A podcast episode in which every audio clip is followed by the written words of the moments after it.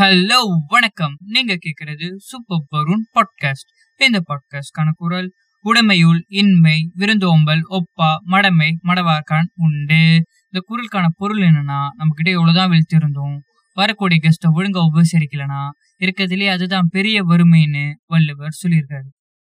இன்னைக்கு ஒரு கிரேசியான டாபிக் பற்றி தான் நம்ம பேச போறோமே. இது எப்போ நடக்குதுன்னா எயிட்டீன் செவன்டிஸ்ல எங்கன்னா சவுத் ஆப்பிரிக்கால. சவுத் ஆப்பிரிக்கால இருக்கக்கூடிய போர்ட் எலிசபெத்லேருந்து கேப் டவுன் இந்த ரெண்டு ஊருக்கும் நடுவில் ஒரு ட்ரெயின் போகுது. இந்த ட்ரெயினில் ஒரு கார்டு இருக்காரு.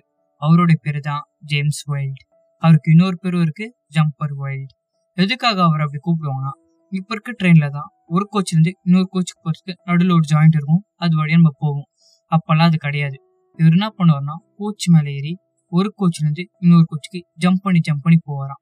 ஒரு நாள் என்ன ஆகுதுன்னா அன்ஃபார்ச்சுனேட்லி அவர் ரெண்டு கோச்சுக்கு நடுவில் விழுந்து அவருடைய ரெண்டு காலுமே போயிடுச்சு கேட்கறதுக்கு ரொம்ப கஷ்டமாக இருக்குல்ல. அது மட்டும் இல்லை அவருக்கு அந்த ரயில்வே வேலையும் போயிடுச்சு கொஞ்ச நாள் கழிச்சு அவர் ரெண்டு ஸ்டிக்கை வச்சு நடக்க ஆரம்பிச்சிட்டாரு. அதுக்கப்புறம் அவருக்கு திரும்ப ரயில்வே வேலை கிடைக்குது.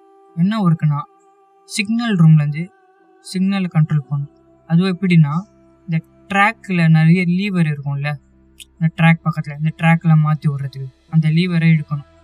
அவருக்கு என்ன ஒரு கஷ்டம்னா சிக்னல் ரூமில் ஆர்டர் வந்த உடனே இவர் போய் அந்த லீவரை எடுத்து சிக்னலையும் ட்ராக்கையும் மாற்றணும் இவருக்கு அந்த வேலை செய்கிறது கொஞ்சம் கஷ்டமாக இருந்திருக்கு அப்புறம் ஒரு ட்ராலி மாதிரி ஒன்று செஞ்சு ஒரு வண்டியில் மாதிரி உட்காந்து அதில் போய் இந்த லீவரை இழுப்பாராம்.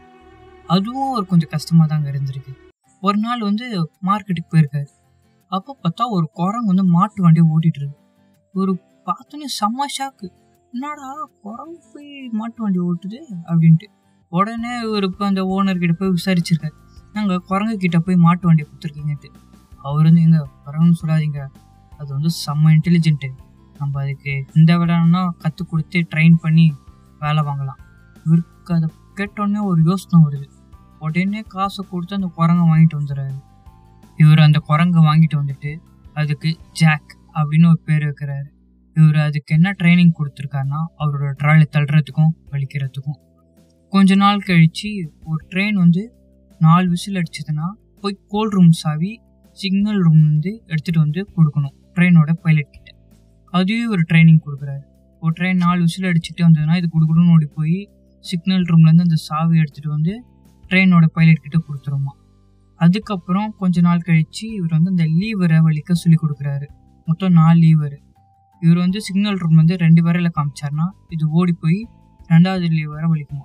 மூணு விரலை காமிச்சோன்னா மூணாவது லீவரை வலிக்குமா அப்படின்னு நாலு இவருக்கும் நாலு விரல் வச்சு ட்ரைனிங் கொடுத்துருக்காரு.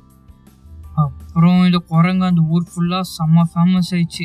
அந்த சைடு போகிறவங்களாம் இந்த குரங்குக்கு பிஸ்கெட்டு வாழைப்பழம்லாம் தூக்கி போடுவாங்க. சரி என்னதான் குரங்கா இருந்தாலும் சும்மா வேலை செய்யுமா? அதுக்கு ஏதாச்சும் கொடுக்கணும்ல.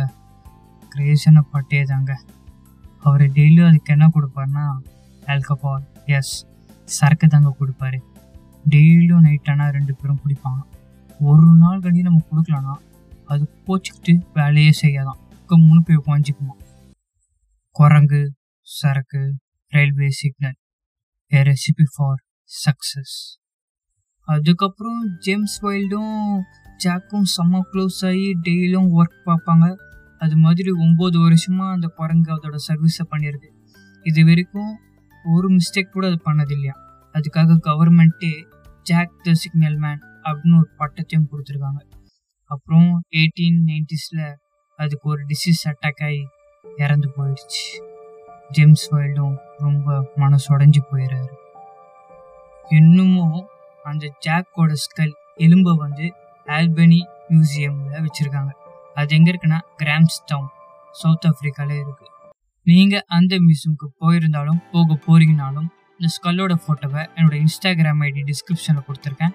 அதுக்கு சென்ட் பண்ணுங்கள் நானும் பார்த்து தெரிஞ்சுப்பேன். சரி ஓகே நெக்ஸ்ட் எபிசோட ஒரு அமேசிங் டாப்பிக்கோட வரேன். அது வரைக்கும் உங்களிடமிருந்து விடைபெறுவது உங்கள் சூப்பர் வருண்